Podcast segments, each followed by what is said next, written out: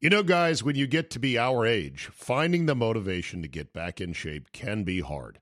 It's just plain tough to find a routine and to stick with it. Good news Fitbod is a fitness app that is anything but routine.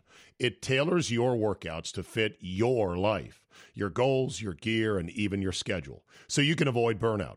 And Fitbod helps keep up your momentum by mixing in different exercises, reps, supersets, and circuits. Best yet, Fitbod has over 1,000 demonstration videos, so you can learn the right way to do each exercise. It's time to ditch the boring routines and kickstart your fitness journey. Add Fitbod to your workout essentials. Join today to get your personalized workout plan. Get 25% off your subscription or try the app for free at fitbod.me slash Czabe. That's F-I-T-B-O-D dot M-E slash Czabe. Today on the Czabecast, as a relatively new dog owner, I can tell you I've now been baptized with the first awful feeling of that whole thing. Little Tucker went running off the grid. Details of his rescue in moments. Ron Thomas joins me, and we'll talk about the Ben Hogan documentary on Golf Channel, basketball life, and more. Plus, pour one out for one of the OGs of Bristol, Connecticut, Bob Ley. Your digital dose of extra me is fresh and ready to eat. So buckle up and let's go. Here we go.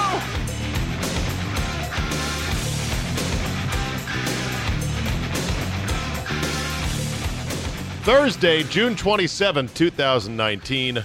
Thank you for joining me and thanks for the download. Let's get right to it. Boy, oh boy, don't ever lose a dog.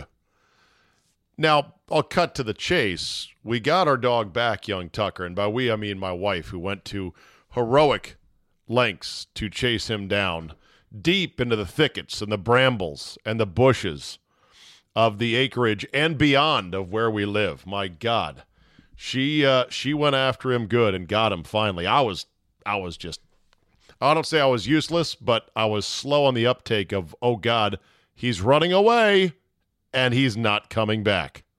So as you know, we have uh, we have a young dog by the name of Tucker. He's two plus years old, coming up on three, I believe. A field spaniel, just a little brown, cute, little soft as a daisy rocket of a dog. He can really go after frisbees, great. And I am the frisbee master.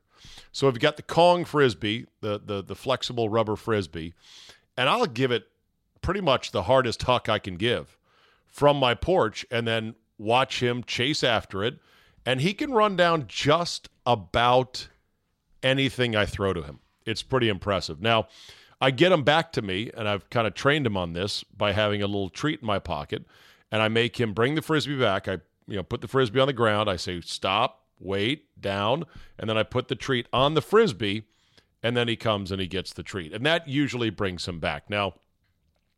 In this particular instance, it was a cavalcade of things going wrong, one after another, that led to this near disaster.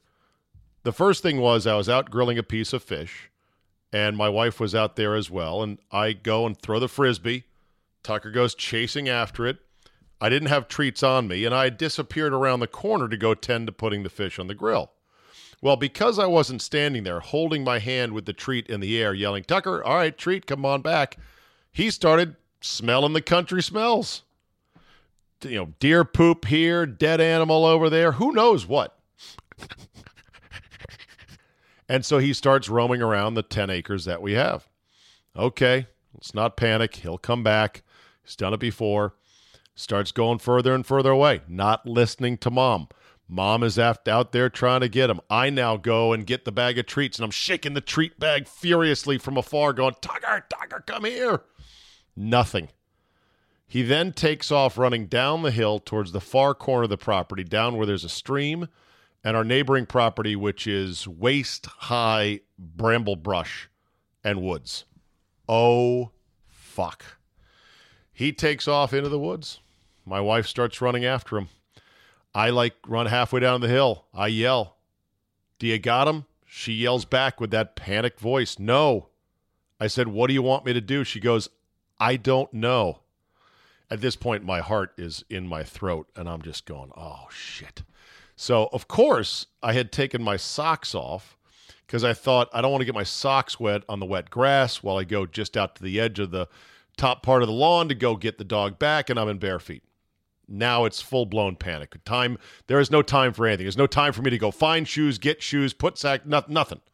So I run into the garage, I get the golf cart out, and I go tearing down the hill into the brambles uh, in the golf cart with bare feet on. So if I had to dismount from the golf cart, I'd be really fucked. I mean, it would have been a nightmare of epic proportions. I go into the brambles, into the neighbor's property. Uh, I can barely see the trail where my wife had waded through all this stuff. And luckily, I didn't get the cart stuck in a ditch. It didn't run out of battery, although it almost did. And I'm going deeper and deeper, going, oh my God. Yeah, of course, this is at, at in the evening time. So we had a couple hours of daylight, but, you know, we don't have a GPS tracker on his collar. He really isn't trained as well as he should be to be off leash running around the country like this. We don't have him trained to come to a whistle. It was bad. Luckily, uh, my wife, a good 800 yards into the neighbor's property, had somehow tricked him into coming back. I think she said the word dinner. That's the one word he responds to because, like all dogs, they, they've associated that word with, ooh, food. So she yelled out, Tucker, Tucker, you want dinner? And, and, and he came running to her. And she was able to then take her sweatshirt, a light sweatshirt she had on, and tie it around his collar as a pseudo leash. And that's when I arrived in the golf cart. And man, I have never been so relieved as that. First time we've ever really lost the dog. I mean, big time lost the dog. And this is something that every dog owner goes through. And so I'd enjoy some feedback and some tips and everything. Obviously, we need better training. We got to put them back in dog school. Uh, we need to invest in a GPS collar, and uh, we're going to have to be more careful about you know where I play frisbee with him and everything else. Just keep a sharper eye on him. I worry that now he's seen the the big country. He knows it's out there, and he's going to want to go back there as soon as we get him out off leash, which could be a problem. I'm going to keep him on the leash, just take walks with him for about a week before we go back to playing frisbee, and hopefully he's forgotten about the wild world beyond. But he's a dog. Dogs are going to do what dogs do. Oh, and I forgot to mention, this was the hell of all of it, is that the dog really is my youngest daughter, Megan's dog. That's that's her boy. She's away right now at Spanish camp for the summer for at least the next three weeks. Not for the summer, but for three weeks. And we have no communication with her either. It's one of those camps where it's like you turn over your cell phone and you are incommunicado. I'm thinking to myself, I, I, I it'd be traumatic enough if we never saw Sweet Tucker again. And then I'd have to tell my daughter when she gets home, oh, hey, it's great to have you back. Yeah, where's the dog? I, well, he sort of ran away. What? Well, you sort of ran we'll get another dog. Ugh, the heartbreak. And I know what you're going to say as veteran dog owners. Remember, I'm a noob. We're noobs. This is our first dog. You think this is hard? You're saying to me? Wait till you have to put one down. I know. I know. I'm going to gird for that day, and hopefully we'll make it through. Couple of quick hitters, and then Ron Thomas swings on in to talk about basketball life, the Hogan documentary, which was on the Golf Channel. If you saw it, I think you'll enjoy our mini book club. If you haven't, I highly recommend it. If you hate golf, you can fast forward if you want, or or just listen. You might pick something up from Ron and I, even as uh, somebody who doesn't play golf. And then also, uh, I got one kicker story at the end, as always. Quick email, and I always like feedback, czabe at yahoo.com. This one from Ryan Brandt. Ryan Brandt. Not Ryan Grant, but Ryan Brandt. Czabe, I hope all is well with you and your crazy schedule. Yes, I'm fitting into the schedule, I think, quite nicely. I wanted to chime in on your baseball topic with Mr. X. As a former baseball fan, I actually enjoyed this topic, much more so than when you talk golf and NBA. I was a huge baseball fan growing up, but now at age 52, I find it extremely boring to watch. All the messing around between pitches is beyond ridiculous.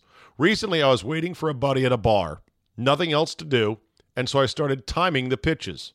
On one particular at bat, there was a 26 second gap, a 34 second gap, and a 27 second gap between pitches, with absolutely nothing going on during that time. Well, I went back on a lark to the 1984 Jack Morris no hitter against the White Sox on YouTube, the uncut version, and I timed it 12 seconds, 16 seconds, 14 seconds. This is the biggest problem in and on the field. The product in baseball, in my opinion, is too damn slow. People say, but what about all that time between plays in football?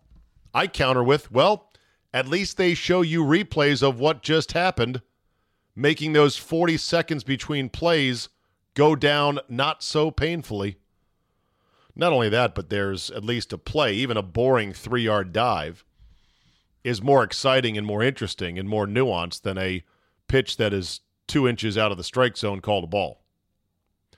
I know that the NHL, by the way, Czabe, doesn't move the needle for you on a national level, but I really do miss you talking hockey.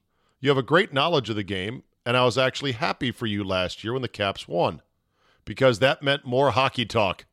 Anyway, I'm just disappointed that Tom Wilson had to win a Stanley Cup. Keep up the great work. Sincerely, Ryan Brandt. Well, thank you. I know just enough hockey to be dangerous. I know it from having played street hockey as a kid and going to Caps games a lot, and then by playing a little bit of rec league hockey.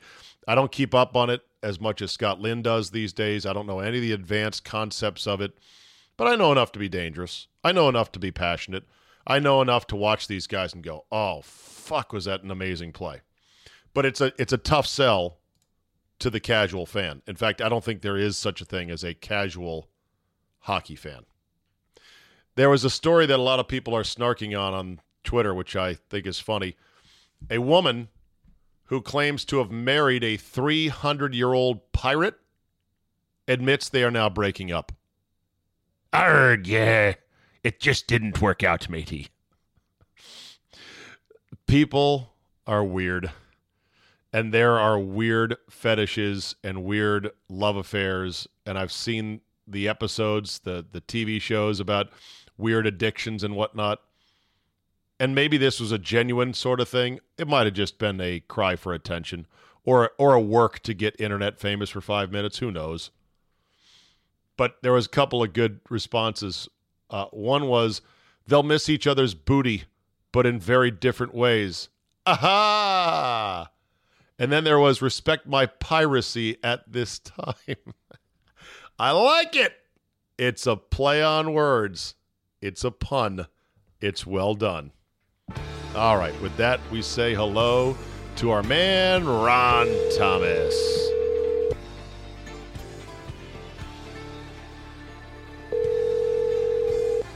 Hello. Hello, Ronnie boy. Hi, Steve. Got your uh, theme music playing in the background. Unfortunately, my did. machine does not feed music down the line. That's all right. You'll I hear it. You'll hear it when you when you. I know you'll hear it when you uh, do your narcissistic re-listening of yourself on my podcast. very rarely, but on Um, occasion. I'm just kidding, man. You're, you're I know. entitled to do that.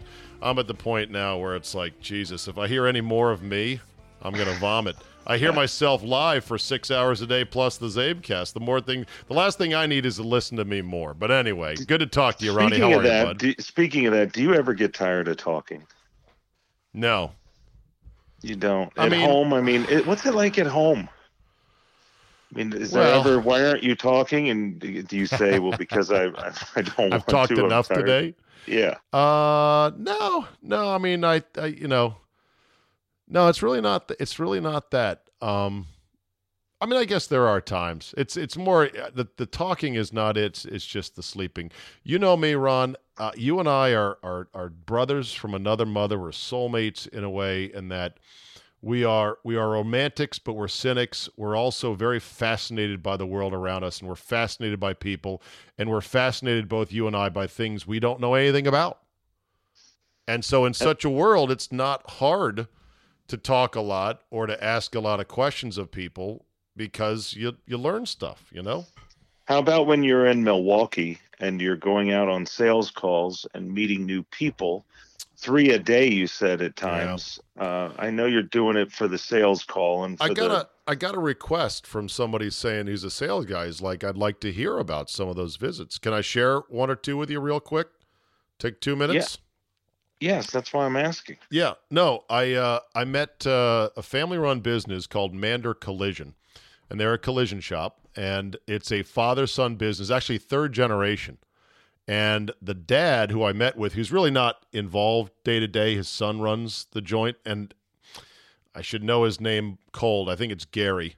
Uh, but the father was really cool. I got to talking to him, and I was asking about his business, and I was genuinely curious on this sit down about okay my question was you're a collision business, but why advertise? Like people crash their car and they got to go get it fixed and they go to the phone book and they just start thumbing down like okay what's the one nearest me and then i go get a couple estimates and i'm done and he explained well we do this now we do that and we do smaller repairs that people might not fix on their car that's not crucial to how your car runs and we could do it affordably and we do this that and the other and here's how we differentiate our service it was interesting to me and then I started asking him about, well, how'd you get into the business? And he chuckled. He says, well, when I was growing up, there was apparently no child labor laws. I go, I go, really? He goes, yeah. I started working in the shop with my dad at age 12. Sure. And it's learning, just yeah, learning the trade. And it's it's just fantastic. And he, you know, they're from Minnesota and they're uh, big Twins fans, so we got to talking about the Twins and uh, Minnesota sports and whatnot. It was just it was a nice, wonderful meeting. And I went to another client sales call that was actually at an ad agency, and this guy Stephen Libby, who is the head of the ad agency, he is a trip, man. He is he he he runs triathlons. He's muscle. He's like he played he played semi pro football for fun. Okay. For fun. I said, yeah. I'm like, so you played some football? He goes, yeah. And I go, at what at what college? He goes, oh no, just just some traveling semi pro teams in the area. Mm-hmm. I said, get the fuck out of here. He so, was probably a great high school player and just thought, why not? I mean, he's play a little bit more. Yeah, he's totally great shape, and he and he and he talked a mile a minute. I mean, he came into that meeting jacked up, and so he was talking about all these patents he has for slogans for his clients because the client that's going to be joining us is a uh, a law firm, Hartley and Pecora, and he was saying, yeah, I'm about to tell them what their their slogan is and he ended up showing them their slogan that moment, and it was uh, obstructing injustice. You know, because they're they're former right. prosecutors turned defense attorneys that know how the system is stacked against your average Joe citizen, and so they want to represent them to give them a fighting chance to not get steamrolled by the system, obstructing injustice. And I said, and this is after the client had left. I go, so did they know that was the slogan? And he goes, Oh, no, they were learning about as you were. And I said, Well, what if they didn't like it? He goes, They have no choice. I go, Really? He goes, Oh, yeah. He goes, I charge like 15 grand, you know, starting lowest fee. And that's if I'm just dealing with a small business. Then it's 30 grand if I have to go through a board of governors. It's 60 grand if I have to deal with a CEO. He said, I don't have time for this. I'm the one that writes these. I'm the one that knows how to position these companies. If you knew how to do it, you wouldn't be in my office right now. That's right. And I said, "God damn, that is fascinating." And he was talking about how he, uh, he and his uh, coworker, uh, uh, obviously very fit guys, and they go on whatever adventures. He's like, "I went scuba diving and I brought up this twelve pound lobster," and he was telling this tale of how it would flip and it would drag him another foot or two below. He's trying to get to the surface with it and everything like that. And it was a, it was a great story. And as we were about to leave, I say to him, "I go, by the way, Stephen, either I get a picture of that uh, lobster or that story never happened. And he laughed right. and he goes, Don't worry, you'll get the story. But it was interesting that the, the office they were in, Ron, was in this converted restaurant. It was like an old uh, bakery house or something like that. And it was a part computer shop, part ad agency. They did web design, and it was they had a whole team of people and their young people working away, just happily there. I mean, he employs thirty or forty people. Mm-hmm and he had a big studio in the back that does uh, video work and everything else. And I'm I was just blown away. I was like, this is fucking great. This guy and built this business. And those are the kind of kinds of people that you have always enjoyed meeting. Like when we go on golf trips together, Pinehurst, or when we have caddies, you always seem to find out find out things about people that otherwise wouldn't be known because you ask questions. And when people find that you're genuinely interested in them, they tend to open up and people have so much to offer. Now, I have two things to say. one, my father, the criminal defense attorney, is you know what criminal defense attorneys are known as Oh, yeah. Liberty's la- Liberty's last champion. That's a good And- one. Ding, ding, Yep. ding. Yep. And, and two, um, you know, people being an Indiana boy, I always have to get that in there too. Ding, ding, ding, ding. Yeah, yeah, yeah. People think that middle America is just you just fly over and you look down and you think, oh my God, it must be boring down there. There must not be much going on. They have no No. fucking clue. I tell you, you go to Naples, Florida, and look at the homes there. These are second homes. You go to uh, Lake Charlevoix, Petoskey, up in upper the UP of, or up near the UP of Michigan. These are summer homes.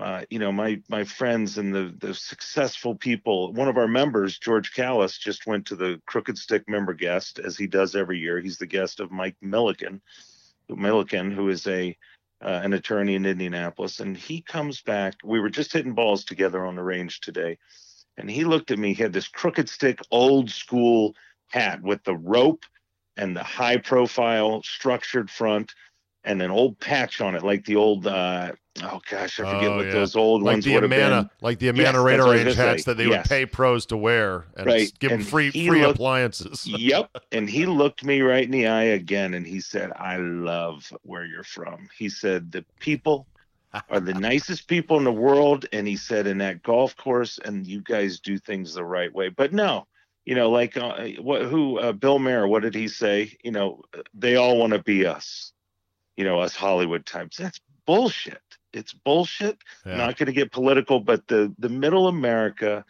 is the literally the backbone, and you are not going to find more kind and uniquely interesting and warm people than you're going to find in the state of Wisconsin, and in the state of Minnesota, and in the state of Indiana, and right down the line. Oh, you didn't Iowa. mention didn't mention Illinois. I was going to go right down the line, then I kind of went I kind of went over and up a little. Now Illinois the same, the same, but they have Chicago, so sometimes I skip over. I know. I but know. Chicago's such a great place. I mean, too. Well, just, Anyway, I'm you know so the glad bottom. you get to experience all that. I, you I was I was humbled, and I was I, also. Here's the other thing too: is you know I'm on these sales calls, and there's usually the direct account executive, and there's the sales manager that are with me, and I'm sort of the show pony. Like, hey, this is this guy Czabe, and here's his new show. And some people know me already and love me. Some people kind of know but don't know anything. Some people are just like, I don't know this guy, but I'm there on these sales calls, making sure I just shut the fuck up and don't say the wrong thing. You know, because I don't want to blurt out something that like sets things off on the wrong note. yeah, maybe but- a little East Coast cynicism or something. Yeah, But it was uh, but it was interesting because uh, it, it was just interesting, an interesting array of businesses that do a lot of different things. And truthfully, I know that radio and I know that I can help their business because I believe in the power of radio testimonial advertising that sticks with people that helps you stand out from the crowd and just the noise of here's an ad, there's an ad, that kind of thing. Well, one other question about that. Do you think that these people are advertising now because you are on the air and these men these men like this gentleman who owns the ad agency is he although he's doing an ad for a law firm, but are the people who run or own the law firm fans of yours and they said, "All right, Czaban's on the radio. Yes. I want to get Okay, see, yeah, there th- you go. yeah, right. So, so I'd say seventy percent of them are. Love it. Uh, Love yeah. it. So, so yeah. So now, now, now, pressure's on me to fucking deliver. No, Well, no you just do your thing. That's the thing. Eh. You just be you. Uh, that's what they say. Just be you. It'll all work out. Trust me. I sit there and go, all right, I got to deliver for these people. I mean, these these are businesses that are giving us their hard earned money to advertise to help grow their business, and I don't take that lightly. You know what I mean? but they want you to be who whom you have been or who you True. have been and so if you start going and changing then that's not going to be what they want no. so no. if you try too hard or get out of your norm then it's going to be shit we didn't ask for this we want zabin the who he is and what he is Right. You got to try medium,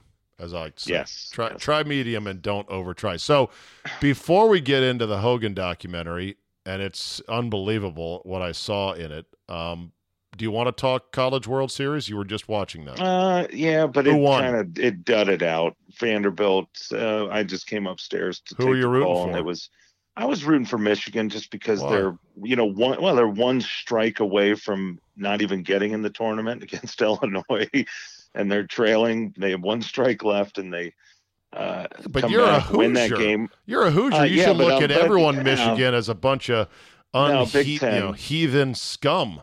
No, not at all. Not You're not the provincial le- like that? Not in the least, especially when uh, you know. if you went to IU, teams. if you had gone to IU, Yes. you would be that way with Michigan. You wouldn't root. If Michigan was on fire, you wouldn't root for, root for somebody to piss on them. Trust me. I don't know about that. I- Really? I, I, I essentially went to Indiana because it's all I ever knew growing up. You know, I went to every point. Indiana football, basketball game I knew. Okay. But I, I was more rooting for these. You know, it's it's hard to root against anybody in college baseball because these kids are out there busting their ass, and it means so much to them. But Yeah. there was an entry, and you know how our conversations often come back to officiating. There was a third strike non-call in the fourth inning, so bad that the pitcher, the catcher, the, the infielders started to run off the field oh God. ball four, ball four walks, or actually, I think it would have been the third strike. Instead, it was called a ball. The next pitch was a ball, walked in Oof. to make it two to one. I mean, this was it was a strike. Was The- I guess the umpire called it low. This was tonight. Oh, okay, So because it there's there's two- apparently a blown call in game two. Somebody alerted me to that replay didn't fix, and I Uh, just I just said It's I just said- marginal, yeah. marginal. But this one, anyway, it was it was just a two to one walk, and then guess what? Next batter, bases loaded, right up the middle, scores two, four to one instead of one one. that sucks. on in the dugout up to bat four to one done so it was great It- it- you know it's it's a neat neat thing i want to go to omaha i want to take my son out and watch it um Yeah, he would I love it. still, What yeah, one I thing still know about the aluminum bats i still kind of wish they i wish they used wood they uh well you know why they don't right?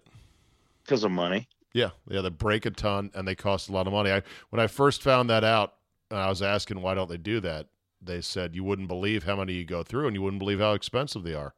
And I said, "Well, try me." And then they ran through the number. I was like, "Oh, okay, shit." Now they do make composite bats that are not aluminum that respond with the same general characteristics of wood but don't break, but I guess they have not adopted those. right and another thing uh, you know i tried to watch as much of the world series as i could but that whistling cocksucker Who is you it? know about because this I didn't his name, watch it. put it this way his first name is preacher that's all you need to know Oh, God. he it, well chris childs uh, childers who i enjoy he and rick Neuheisel on uh um whatever it is on espnu Yeah. uh, i can't i listen every day and of course i can't think of the name he he's he lives in nashville and he, before the college world series started he said listen to me right now he said there are two fans that come to these games every home game even go on the road and they whistle nonstop it's incessant whistle over and over and the crowd responds to it What does it sound like? point. And then the cl- fans go clap, clap, clap, Oh. and it's oh. over and over. And it's got so bad, Steve, that they were threatened at the College World Series. They threatened to throw him out, but it became this big thing. And of course, the politically correct bullshit that we're dealing with in society. You know, well, we can't throw him out. It is so annoying. It's unbelievably annoying, and it goes on and on and on and Let on. me let me guess. Is he a white guy or a black guy? He's a white dude. He's oh, a he is. jackass. Throw Yeah, his ass yeah. out. I thought I thought for sure you're like politically correct. Like he'd oh, be Oh, a no, black no, guy. you're like just- you can't. no. You better not throw a black guy out of a game. No, fuck him. I, I am of the mindset of we need more totalitarianism in our society where we're just going to say for the good of everybody, you and your little individualistic whatever you're doing, enough already. You're bothering It- people. Steve, it, it is an, an incredible nuisance and it is so annoying to watch this game because all you hear, and I swear to you, the announcers, even sometimes in mid sentence, they stop talking. And you can tell they're looking at each other like, why, why are we having to talk over this? So That's anyway, it goes on and on and on. It's a bunch of bullshit, but Vanderbilt win, Vanderbilt wins unless unless something happened in the last bottom half in the bottom of nine, but not likely. The pitcher for Vanderbilt, the freshman, is a beast. He's the one who threw against Duke. He had 19 strikeouts and a no hitter. I don't know if you know about him. He's only a freshman. I have Big heard bat. about him. Oh, so uh, Vanderbilt has won. I just checked it online. Four one, your final. No, it can't be four. 1. Oh no, sorry, four one to force game three. That was yesterday. Yeah, tonight was probably seven two. uh, eight two. Yeah. Okay. All right. So, So- Vanderbilt, your winner. Okay. So Enough um, of that. All right. Well, anyway, there's that. Okay. Ben Hogan documentary. Where do I begin? First of all, I know the shape of the Ben Hogan story from the equally outstanding Back Nine at Cherry Hills HBO documentary that chronicled a lot of Hogan's upbringing and everything else. So there wasn't a whole ton of new ground plowed, but there was some new footage that I saw that I just it blew my mind. For example, they showed Hogan hitting a shot out of what I swear was the fronting the tributary to Rae's Creek on 13 at Augusta from the mm-hmm. 1940s and it was shaggier than a porn star's snatch from the 1970s. It was like all weeds and shit. Deep And throat. Yes. And I'm like, I'm like, wow, I've never seen footage like that. You know, there was varying quality of the footage that they had been able to recover, and some of it was remarkably pristine from being from so long ago. And the other thing that blew me away was they had some instructional footage, and it's not video, it's film, of Hogan hitting shots both away from the camera on the range and then right over the camera at the range. and they are remarkably clear and they are in slow motion, which at the time you would have had to, Ron, run film through your camera at an overdrive speed. And that's how they did slow motion back in the Mhm. day. They basically jammed that film stock through there super fast. And it looks so gorgeous. And what I also noticed was how the ball curved upwards back in the day. Yep. It would It did. and then it would ski ramp up because of Yeah. the how the balls were made and the clubs and everything else. Whereas today's game, it's a high launch tumble off the face, 330 yards in the air. Well, Steve, I'll start by saying that the narrator was phenomenal. So kudos right off the bat for whomever it was that they selected to be the narrator. Okay. It's always important. You know, you've got like a Tom Selleck type. I don't know who did this, but he was great.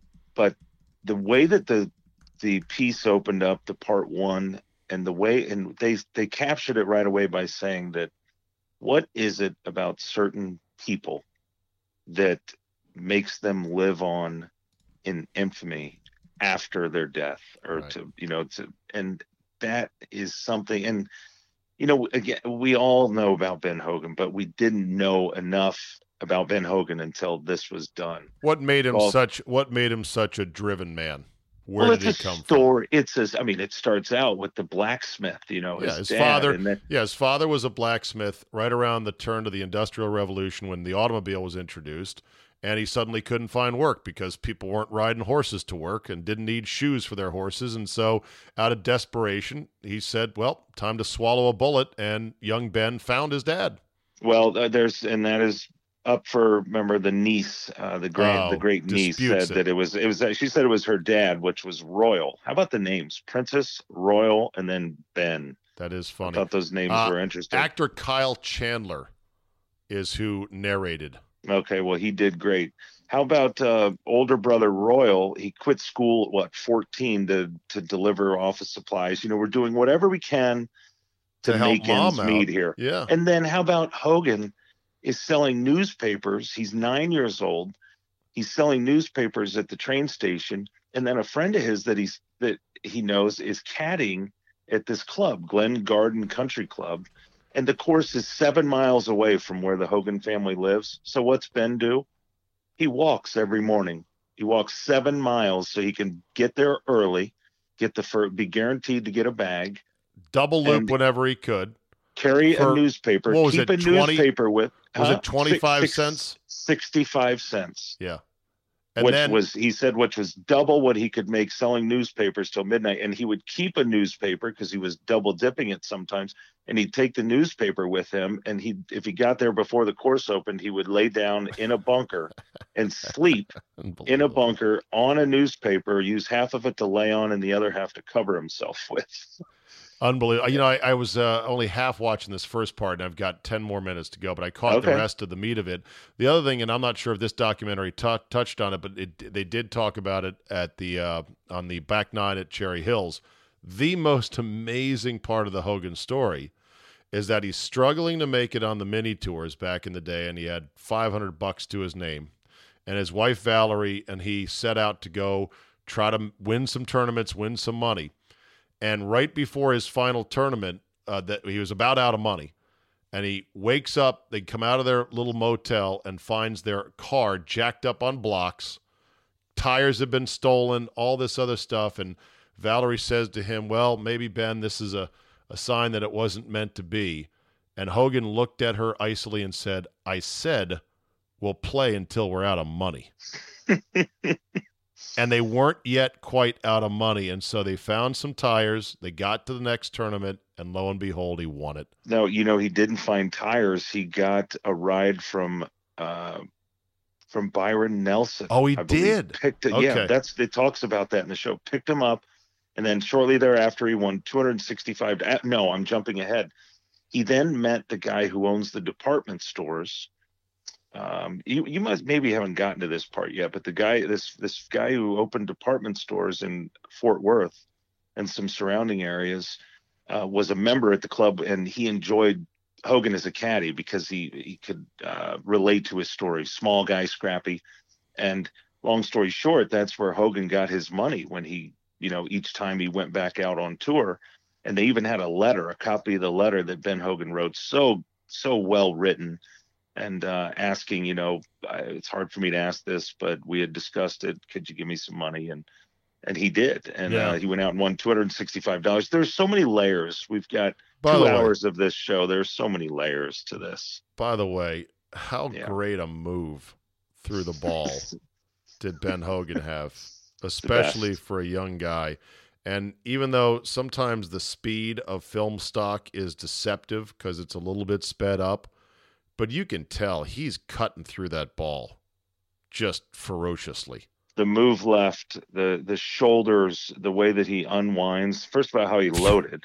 how he torqued and loaded right, and then the way that the left leg posted and the shoulders turned, and the way that the club and he had so much lag. That's what I didn't realize. The you know the club is literally on on the back of his you know on his shoulder blades almost, Yeah. maintaining that angle, and then firing left. And then the story about how you know he was tired of hooking it. The reason he was so small the reason he was hooking is because he learned in a long drive contest at the caddy tournament that he could hit it farther if he hooked the ball and ultimately they said you know he couldn't get his forward off the ground so he You know- dedicated himself to weakening weakening his left hand Yeah. and and he found the secret you know what's the secret was it the cupped left cupped left wrist or was it the right knee or what was it Everyone But- would always ask, "What was the secret you talked about?" And he's like, "The secret's in the dirt." And they're like, "What does that Yeah. mean?" And it was like, Yeah, "It means you got to dig it out of the dirt, one divot at a time." You know. right. He talked Get about how. So Yeah, he talked about. this yeah, go go ahead. ahead go, no you go No, he just talked about how you know in his one of his last interviews there, that one that interview that they have the videotape of from the Byron Nelson. I forget what year that was. The last. 19, 1987 Yeah, 87. You know, Yeah. he would talk about how, you know, some days I'd go out there and it would everything would be right and I'd I'd figured it out. Next day I went out and I did the same thing, didn't work. and he'd be like, I- then I went back out the next day and went back to work. He's like, some guys might work 2 hours a day, I'll work 8. And the way he Yeah. would say that had this oh yeah, insane the steely eyes. Well, you hear these uh, Oh. these tour players like Tom Byrum and these guys. He, how about the story where uh, uh, Mark O'Meara says that he was hitting balls in front of him and he was nervous and he's he had just won a tournament over in Japan. He was playing some of the best golf of his life up to date. And he turned around and looked at Hogan and he said, "Well, what do you think, Mr. Hogan?" And Hogan said, "Awful." As he's smoking his cigarette. Right, And right. Faxon, exactly. Faxon talking about hitting. Uh, Okay, he there's so much of- There's so much of this I haven't seen. We're gonna have to do a part two next week. Oh, I gosh, did. yeah. I gave it a half-assed lick and a promise. And I Oh, was you did. That's all right. Well, well, let me tell you. Let me tell you this. go ahead. I we were watching. I was watching with my son. Winston's really good about if Papa says you Watch need to watch this. this. He'll sit He's down. and watch 11 it. and he'll do it. Okay. And so we we watched it on Monday, part one, and sure as heck, we went out the next day, and we hit. We played golf. He's Wow. you know we woke up in the morning. Pop, can we go play golf? I said, damn right, let's go.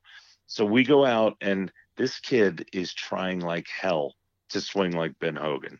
I mean, he's Really? trying to oh yeah yeah trying to create the lag and trying to swing left and he's already got a really good swing so i'm like shit i don't want this hogan documentary to mess up you know to mess up what's already good the other uh, the other little things that I just uh, I took a couple mental notes that just little dumb things.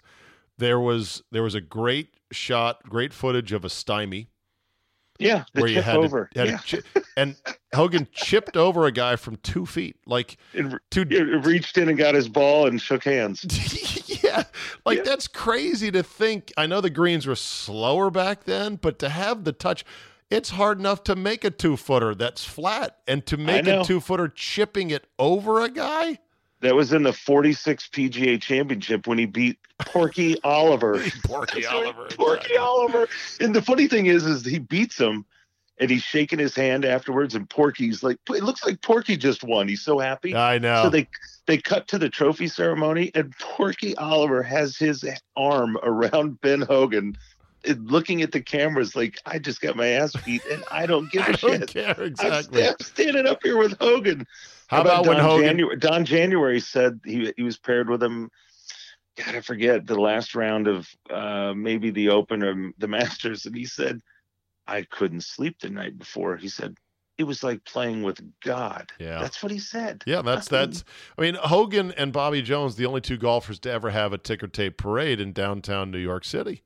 That's right. And- And, that and- was after he returned from Carnoustie in '53, I believe, after he won in the Open Championship at That's- Carnoustie. That's another thing. So he won all these tournaments. The only one he really hadn't won was the Open, and a couple pros are like, you know, to complete your legacy, you should really, you need to win this one. He's like, all right, I'll give it a try.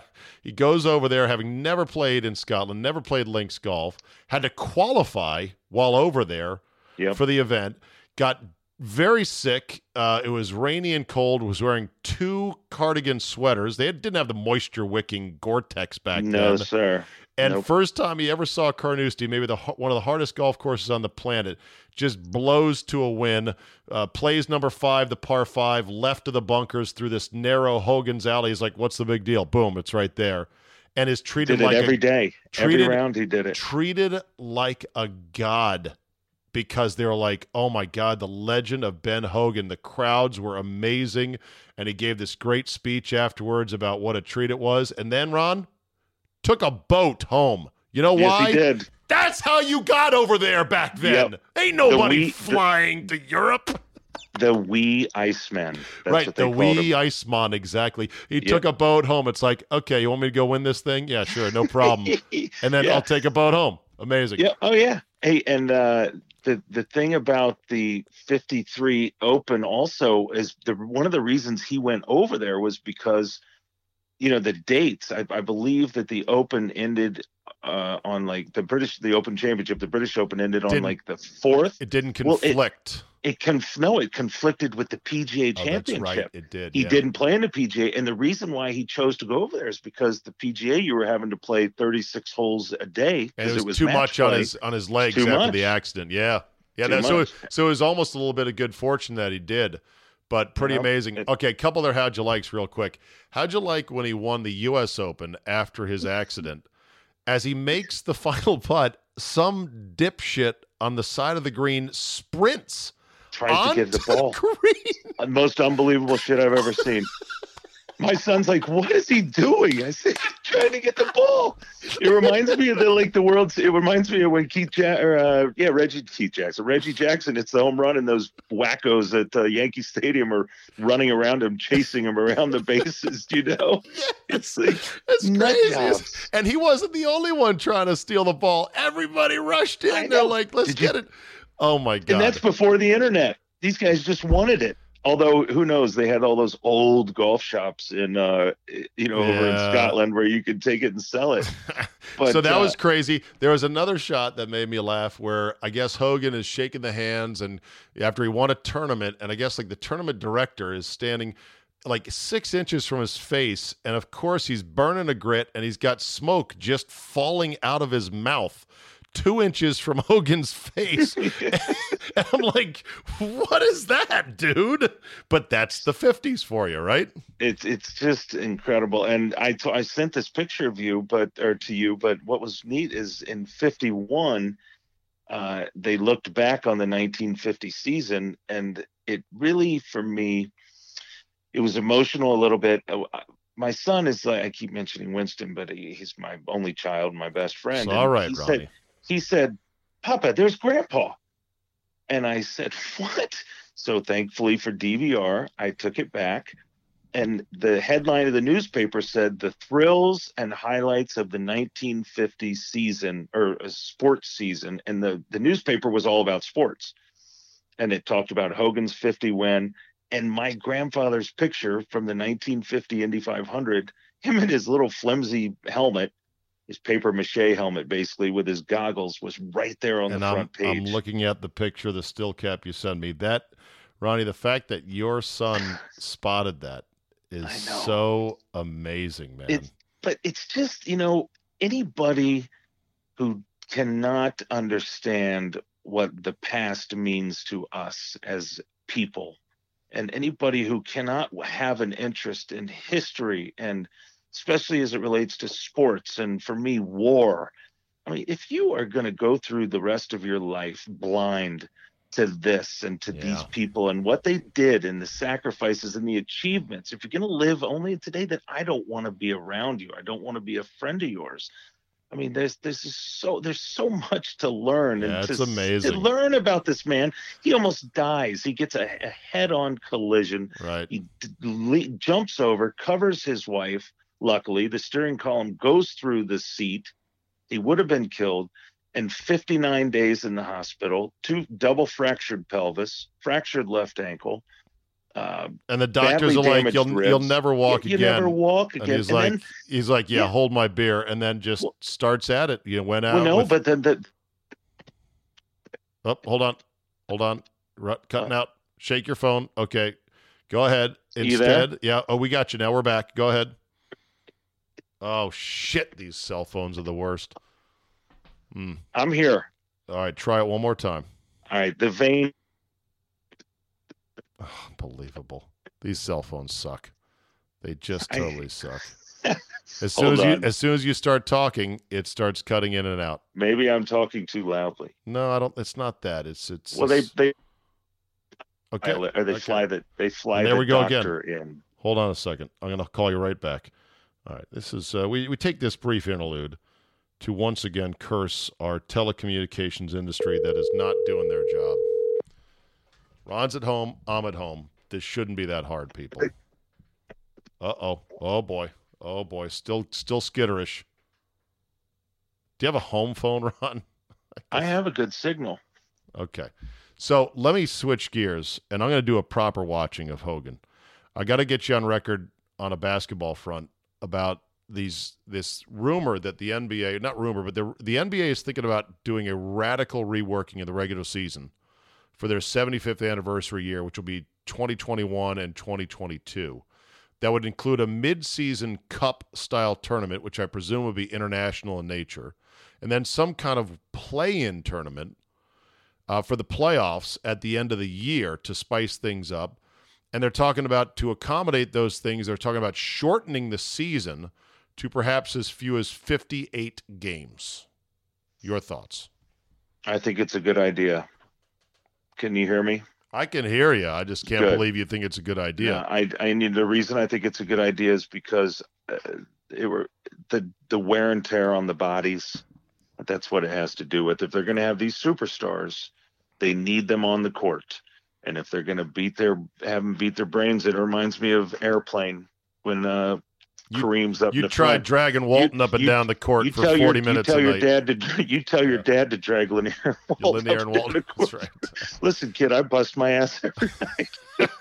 All right, but here, well, here's a couple things. One, I want to see the details of what they're planning. It's uh, from what I've read so far, it's very vague. Secondly, if you're going to have a cup style tournament mid-year like soccer, sort of, I'm assuming this is going to be like Champions League, where they'll get the champion of the Spanish league and the champion of this league, and they'll play the Rockets and the Spurs and whatever. How are you going to get these guys to care? Like that's the biggest thing. You got to get our players to care, and I have a hard time seeing them do that. The other thing is, why is it now we have to have load management? Whereas Michael Jordan played 82 of 82, 82 of 82, 82 of 82 for as far as the eye can see, and he got shot out of the sky by th- three guys on at least a dozen drives every night. Yep. And they're not, and they didn't travel in the luxury and style that they are now. No. Now, some would say, well, Czabe, the athletes of today, their bodies are are faster cars. They are more finely tuned Ferraris. And so more things break, more soft tissue, more connective tissue, that kind of stuff. You know, the basketball that you loved in the 80s, it's great and all, but it wasn't as strenuous as today's game. It wasn't as explosive. It wasn't as tough on joints and everything else. That's a theory I'm willing to at least buy to a certain extent. Yeah. They, you know what else they might be fearful of is the is players sitting out. Remember all that stuff? Those guys were sitting out a few years ago, and like LeBron. They still are. They know, still are. it's just been I given a name ex- called load management. So if you're load managing 20 games off out of an 82 game schedule, how many games will you take off of a 58 game schedule? I know. Yeah. Well, maybe you won't need to take any off. That's the thing. Well, I'm I'm I'm I'm all for new ideas. I'm all for interesting stuff, but if I'm a league, I'd be very wary about ever giving up ground. This is a business, Ron. They're in it to make money. These players make insane salaries. Uh, I would not want to be dialing back the number of games voluntarily. All right, but Steve, you know why they make insane money? It's not because of ticket sales. It's not because of suite TV. sales. TV and jerseys, and those. Eh, I don't think the jerseys are a big pie slice. I well, I, be didn't mean jerseys. I didn't mean jerseys. I meant merchandise. Oh, merchandise sales are gigantic. It's gigantic stuff in compared the NBA, to but but it's television. TV. So who? Uh, no, no, no. It doesn't compare to television, but it's a big part of it. But let's be honest. I mean, who is watching a? Well, Pelicans now they might be watching Oh, I Zion, bought- but I bought the but who- Pelican package for next yeah, year. right. I mean, who who's watching Portland and Denver at 10:30 at night? Uh, you know, here on the East Coast. Well, me, Right. but but who really is watching it? And so, you know, maybe it's a sta- the I product is getting stale. I I agree. I don't begrudge how much they make. I'm just saying they've got a great league in which there's uh, they they run the league on small rosters, 12 guys. They have a huge lucrative TV deal. That's great. They play a huge number of games, 82. So you carve that pie up by 12 guys, then random jabrones are making 7 million a year. Good for them. Yeah. But if I'm the league, Ron, I'd be very careful about voluntarily dialing back the number of games. Yeah, there has to be a reason, and I'm looking forward to hearing what the reason is. Now, thinking about hockey, could you imagine? You talk about getting your ass kicked and getting your brains beat in, and the and how hard it is on a body. Oh yeah. 82 games. Well, Brooks you know they're not changing. You know why? Because they love to play hockey. Well. I've talked to Bondra about it. They, he he loved it. They love it. They love it. They're like kids. Yeah, Brooks They Orpik just on- retired for the Capitals, and he said that in his final season with the Caps, he couldn't walk up and down stairs on game nights, but he figured out a way to get on the ice and then deal with the pain. And then he said he would just figure out after the game how to deal with it. That's how bad he was. He finally retired. Good for him. Ron, we are out of time tonight. As always, I love the visits. Thank you for your time and thoughts, and we'll check in next week. Okay? Thanks, Steve. All right, buddy. See you. Bye bye. We can end on this today. Pour one out for Bob Ley, one of the OGs, one of the original gangstas at the four letter Big Red Sports Network in the Connecticut Woods. Bob Ley announced on Wednesday that he is quitting the network. Not quitting, he's retiring from ESPN after 40 years. And he does so with no malice in his heart whatsoever. And better yet, he does so without any health issues uh, that could be uh, the reason or the excuse for it. I don't know if excuse is the right word, but here's what he said. Across 40 years, I've enjoyed a professional journey unimaginable when I joined ESPN on its first weekend of existence in 1979. By the way, his goodbye note on Twitter, it's so on point. It's so Bob Ley. It's so brand perfect for Bob Ley. Each day since has been a unique adventure, one I embraced for the challenge and unequaled fun of a job like no other. Now it is time for a change. I'll be retiring from ESPN as of the end of the month. To be clear, this is entirely my decision. I enjoy the best of health and the many blessings of friends and family, and it is in that context that I'm making this change. To Jimmy Pitaro and his senior leadership team at ESPN, my sincere personal thanks for their understanding and patience over the past months. Through the decades and my innumerable experiences at ESPN, I have built many deep and fulfilling friendships. You know who you are. I hope you also know how much you mean to me. We have shared an American story, writes Bob Ley, unlike any other, and we will continue to do so in the years ahead. He ends by saying, It's time, as they say, uh, I've been gifted by our viewers and consumers with a precious commodity your trust. To be invited into your homes was a privilege I never took for granted, one I worked each day to uphold. Thank you for that. In September, I signed off my last show by saying, I'll catch you on the flip side. Now it's time to take that vinyl off the turntable, parentheses, ask your folks, flip it over, and drop the needle on the B side. Hey, Bob, I think, uh, I think everybody still knows what records are, even the millennials. There are always great cuts and hidden gems on the B side. Thank you for a great run. I'm Bob Ley. Listen, I uh, I like Bob Ley. I thought he did really good work. My only beef with Bob Ley is I thought towards the end, the last five years or so of his run there, he became too agenda driven in their reporting. I thought they harangued on certain topics like the Redskins' name way too much. Bob Ley reportedly was one of the few Republicans, or at least conservatives, that were on staff at ESPN. I don't know if that's true or not. It doesn't really matter to me. But I just thought that towards the end, the constant haranguing on both the Redskins' name, concussions, and other agenda driven issues kind of turned me off to outside the lines. They did a lot of other good work, though. And they had to fight, I'm sure, a hell of a battle because under the previous regime, the coke snorting John Skipper regime, he was totally in bed with all the properties that they had the rights to the NFL, the NBA, etc. Bob Ley and his like couldn't dig too hard or too deep on certain things that would make those entities look bad or in a negative light. But if this is not a health thing, if it's his decision, if he said he really enjoyed the job, he just wants to do something else, I think the question has to be asked, which is so why? Why now? Is there no more reporting to be done? Surely there is. It's a new day at ESPN where Pitaro seems to have an understanding of, hey, some of the shit we were doing before didn't make sense and was no good. You'd think he would possibly stay. Unless maybe Bob Ley looks at the network and just shakes his head and says, geez, what has this network become? Look at the low rent, cheap click, trash entity ESPN is during the day. Sure, at night, Sports Center, Van Pelt Center late at night, quality, straightforward, good sports product.